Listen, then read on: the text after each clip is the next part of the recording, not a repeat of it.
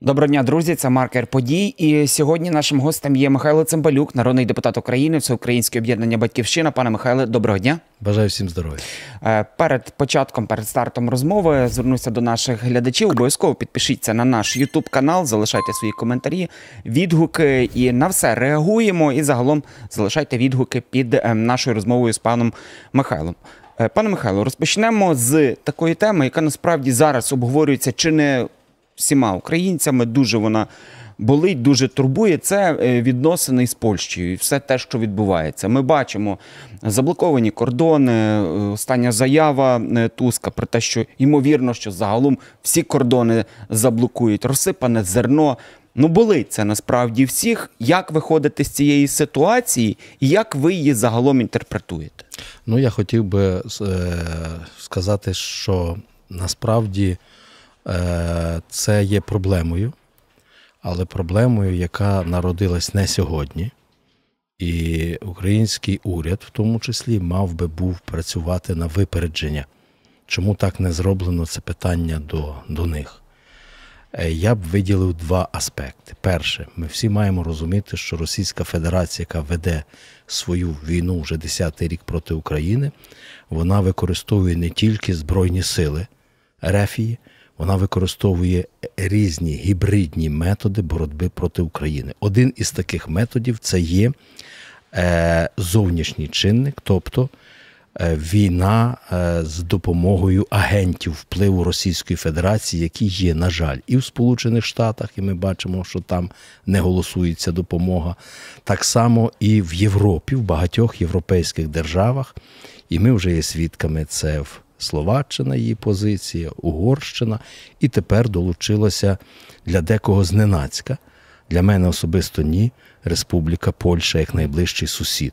Через те тут потрібно було перше це випереджувати події із допомогою Європейської комісії, також діяти і е, розглядати різні варіанти, а не затягувати самим цей е, Гордіїв вузол і надіятися, що якось воно само розсмокчеться, не розсмокчеться. І е, працювати надалі, що нам всі винні, ні, ніхто нам нічого не винен. Е, Це наша тако, також історія. А другий аспект є важливий. Це для тих скептиків, що нас за розпростертими руками чекають в європейському товаристві, тобто в Європейській Унії, Європейському Союзі. Ні, нас там не чекають, на жаль тому що ми є дуже сильним конкурентом на ринку Європейського Союзу насамперед з аграрною е, продукцією. І тут сигнал знову ж таки українській владі. А що ж ми зробили за останні роки, щоб експортувати не тільки сировину, а експортувати, як це робиться в Європейському Союзі, продукція глибокої переробки. І це завдання, яке ще можна виконувати тут в Україні, і потрібно це робити негайно. Не експортувати зерно, наприклад, пшениці, а експортувати переробку з пшениці, так як це робить, наприклад, Італія, макарони і інші речі, які вони е, вже готовими. І додана вартість, а додана вартість переробки сільськогосподарської продукції сягає до 20%. Уявіть собі, 25 верніше відсотків всього доданого продукту залишалось би в Україні. Тобто це четверта ще частина до бюджету і створення робочих місць, це інфраструктура. Тощо треба цим займатися. Що зараз? Ну зараз не потрібно тільки обмежуватися візитами уряду на кордон е, з Польщею. Я вважаю, що це була помилка. Е, це такий фейсбучний метод протидії, бо ніхто з польської влади там не чекав в той день. Є урядова комісія. Е, поляки чітко заявили, що це позиція, і треба в кінці березня домовлено про зустріч урядової комісії. Через те тут з одного боку нам треба заспокоїтися і зрозуміти, що Польща проявила, відстоюючи свої національні інтереси, і тут е, проявила себе недружньо по відношенню до України. І Польща має розбиратись всередині, а хто ж з агентів впливу Російської Федерації сьогодні є у громадянському секторі, можливо, і у владі Польщі. Тобто, це таке це удар е, не зненацька, але е, удар по Україні. А українська влада мала чітко розуміти, що треба працювати з Європейською комісією, як створити умови для фермерства Польщі, і як створити умови для того, щоб український е, виробник сільськогосподарської продукції міг її продати. Пан Михайло, цікавий меседж від вас почув про те, що практично до такого розвитку подій влада була готова. А от для людей це стало неймовірною такою несподіванкою. Справді, ну ми не очікували, можливо, навіть я не назву це перебільшення, так ніж в спину, але все ж таки дуже дуже е, неприємна ситуація. Дуже сподіваємося, що воно якось все вирішиться і е, справді е, знайдеться якийсь компроміс. Продовжимо нашу розмову. І е, далі я пропоную вам поговорити про мобілізаційний законопроект, закон про мобілізацію. Багато також його обговорюється. Цікавить е, людей. Знаємо про те, що величезна кількість поправок. Е, Скажіть, будь ласка, тобто, які поправки вам відомі, на які найбільше звертається увагу, і загалом про цей законопроект, які недопрацювання, на яких саме ви зокрема акцентуєте? Ну, насамперед, я хотів би розпочати з того, що для е, сектору безпеки і оборони, для Збройних сил і інших сил оборони потрібна е, однозначно ротація і часткова демобілізація. Це не обговорюється. Закон про мобілізацію є чинним, він діє. Але ці два роки широкомасштабної війни Росії проти України продемонстрували, де в нас є недопрацювання і що потрібно удосконалювати. Це однозначно. Через те тут навіть не обговорюється, що таке удосконалення законодавства з питань військового обліку, мобілізації і демобілізації потрібен. Зараз над цим працює Верховна Рада. Те, що запропонували ще в грудні минулого року, ми пам'ятаємо, з 25 грудня, воно було недосконале, це законодавство. Уряд віднісся недобросовісно. Зараз ми маємо іншу версію. Це краще, ніж попередня, але гірше, ніж те, ніж яка б мала бути. Тут що важливо, що е, є велика кількість правок, десь приблизно 4 тисячі. Е, левова частка з них подали представники монобільшості. Це є свідченням того, що навіть у самої влади, в Верховній Раді, монобільшість не має чіткої позиції стосовно цього законопроекту. На що я, е, що ми вимагали і чітко буду відстоювати. Перше, слава Богу, що е, наші зусилля вже є частиною успіху, що закон про демобілізацію строковиків ми проголосували окремо, вилучили з того законопроекту. Сьогодні він проголосований і верніше днями проголосований, і вже підписаний президентом. І ми очікуємо з дня на день, що президент підпише указ про демобілізацію строковиків. Яких є певна кількість, але люди прослужили 2, 3 і більше років за 5 тисяч гривень грошового забезпечення. Це неприпустима річ. Нарешті ми виправимо е, цю е, недолугість законодавства, і президент демобілізує їх. І 12 місяців строковики будуть мати право е, броні. І вони будуть визначатися, як будувати своє далі майбутнє. Я не виключаю, що певна частина з них продовжить службу тільки вже на контракті, маючи бойовий досвід. Наступне питання це стосовно відстрочки е, осіб з інвалідністю першої, другої, третьої групи і осіб, які доглядають за такими людьми. Тобто тут не, не обговорюється, і ми будемо чітко настоювати на цих позиціях, бо це неприпустимо, коли особи з інвалідністю можуть бути призвані на службу в ЗСУ і інші військові формування. Наступна річ це, я б сказав, освітні е, таке, е, такий блок. Це стосується викладачів вищих навчальних закладів без наукового ступеня вченого звання. О, Бо виходить так, що викладачі профтехосвіти і інших е, е, навчальних закладів мають відстрочку, а викладачі вищих навчальних закладів не мають. Це несправедливо. Я думаю, нам вдасться відстояти цю позицію. До речі, міністр освіти на моє запитання години е, уряду у Верховній Раді дав ствердну відповідь, що він підтримує нашу позицію. Наступне це аспіранти, аспіранти різних форм навчання державної форми і е, контрактної. Я вважаю, і багато моїх колег мене підтримують, що потрібно дати цим людям відстрочку. І бо не їхня біда чи проблема, на якій вони формі навчання е, сьогодні навчаються. Бо в іншому разі це буде дискримінацією. Чому така велика кількість і насправді велика кількість є аспірантів? Це питання до Міністерства освіти, до уряду. Вони ж давали ліцензійні умови навчальним закладам. Навчальні заклади, маючи певну ліцензію на таку кількість, вони набирали цих людей. Інша вже річ, чи нам потрібно стільки науковців, і там чи там будуть якісні наукові дослідження. Це окреме питання. Тобто, це. Я думаю, вдасться відстояти, і мене підтримав міністр освіти, сказав, що він за. Тобто ми вже маємо, як кажуть, адвокатів в цьому напрямку в уряді. І е, вже що вирішено, що не буде ніяких електронних повісток. Це важливий крок, але електронний кабінет, і це була наша позиція. Мені відомо, що комітет її підтримує, комітет нацбезпеки, оборони і розвідки. Що електронний кабінет людина може за власним бажанням створювати для того, щоб мати комфортність вносити туди дані і обмінюватися з ТЦК певної інформації, але не електронні повістки і не примусово. Бо теж не всі ж мають гаджети, не всі мають якісний інтернет ну, у різних населених пунктах.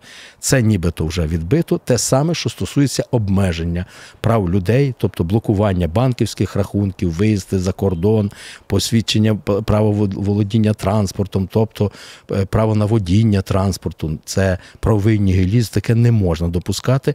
Нібито це вже також виключено, і в версії до другого читання його не буде.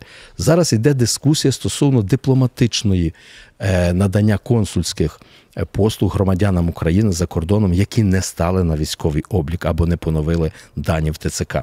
Йде дискусія. Моя особиста думка, що це неправильно, якщо ми будемо людей обмежувати в консульських послугах. Бо навіть Конституція України говорить, якщо людина навіть скоїла злочин за, за кордоном, вона все рівно е, надає захищена Конституцією і законом. Але потрібно знайти вихід з цієї ситуації, бо теж несправедливо, коли люди незаконний, а може й законний спосіб раніше покинули територію України, є громадянами України е, призивного віку, не поточнюють свої дані в в ТЦК і більше того відмовляється захищати державу. Це теж несправедливо по відношенню до держави і до тих, хто сьогодні захищає нашу державу, е, служачи в ЗСУ. Є ще ряд таких е, речей, які ми будемо відстоювати. Я думаю, що десь протягом першої декади березня цей законопроект потрапить в сесійну залу і буде проголосований при умові, що ці всі наріжні е, камені вдасться зняти, виключити, бо е, саме е, я ще одну річ хотів би наголосити: законопроект має носити ознаки справедливості. Мова йде про те, що ми маємо особі, яку мобілізують, чітко сказати, на який термін вона йде служити. Моя позиція, що демобілізувати потрібно на право на демобілізацію має особа, яка прослужила 18 місяців, не менше 18 місяців, і з них не менше 12 місяців у зоні бойових дій. Такі особи мають право на демобілізацію, але не обов'язок. Тобто людина може після е, е, 18 місяців е, або 12, 12 в зоні бойових дій, 18 загальний термін вислуги, вона може піти на 3 місяці відпочити до 3 місяців і тоді знову повернутися на службу або мати право на е, повну демобілізацію. І ротація. Чітко потрібно виписати в законодавстві. Є пропозиція 3, є 5 місяців, що перебуваєш у зоні бойових дій. Після такого терміну ти відбуваєш на іншу територію для проведення відновлення, відпочинку. Е, Це теж важливо, щоб люди знали чітко, що їх чекає в разі мобілізації. Пане Михайло, чуємо від вас, що дуже багато насправді недопрацювань. Сподіваємося, що е, почують, почують вашу думку, почують е, позицію інших е, депутатів. А я звертаюся до наших глядачів, щоб вони також написали, чи читали вони цей законопроект, і які мають також зауваження саме до е, закону про мобілізацію, і також чи вірять те, що е, от зокрема десь е, всередині березня цей закон е, буде е, прийнятий. І обов'язково підписуйтеся на наш Ютуб канал. Нагадаю, сьогодні ми спілкуємося з Михайлом Цимбалюком, народним депутатом України, Всеукраїнського об'єднання Батьківщина. Продовжуємо бесіду і. Е, Знаємо про те, що Україна наразі недоотримує фінансову допомогу, і безпосередньо це стосується від Сполучених Штатів Америки. Як це вплине е, на соціальні виплати? Тому що люди безумовно е, вже турбуються. Я думаю, точно вас також про це питають, як буде це впливати загалом. Насправді це е, велика проблема для українського бюджету. Бо ще раз нагадаю для всіх е, слухачів, що все, що заробляє український бюджет, тобто податки, е, інші сплати, громадян, які працюють, і підприємства, які працюють, все йде на забезпечення сектору безпеки і оборони, тобто грошове забезпечення наших військових та інші потреби. Це не обговорюється і це все йде туди, і воно ледь-ледь вистачає. Все інше, що стосується е, соціальних виплат, потрібно просити, і ми просимо як держава допомогу. Якщо говорити про пенсійний фонд, то там більше 70%, в залежності від місяця, пенсійний фонд збирає кошти саме з платників податків. У нас солідарна пенсійна система, тобто всі ті, хто ж сьогодні працюють і сплачують податок е, на е, пенсійний фонд, вони забезпечують пенсію пенсіонерам. Тобто десь 75% люди мають пенсію е, з платників податків. Все решту дофінансовує бюджет. Через те е, я не бачу е, ситуації, коли можуть е, затримувати або не виплачувати пенсії. По пенсіях більш-менш ситуація стабільна. Щодо інших соціальних виплат, справді це вже справність наших перемовників, це Мінфін, е, це і в цілому кабінет міністрів, Національний банк, як вони будуть вести фахово перемовини з нашими міжнародними партнерами, позичальниками, в тому числі і та за е, проведення відтермінування виплати наших боргових зобов'язань. Це теж є той варіант, коли нам можуть списати борги або відтермінувати по попередньо позичених коштах, і це може піти на е, виплату зарплат бюджетникам і соціальних виплат. Е, Ми маємо приємну новину. Європейський Союз кінцево вже затвердив 50 мільярдів євро. Декілька мільярдів вже поступлять на початку березня. Це дасть можливість все-таки вирівняти. Ми знаємо, що нещодавно майже мільярд Світовий банк надав.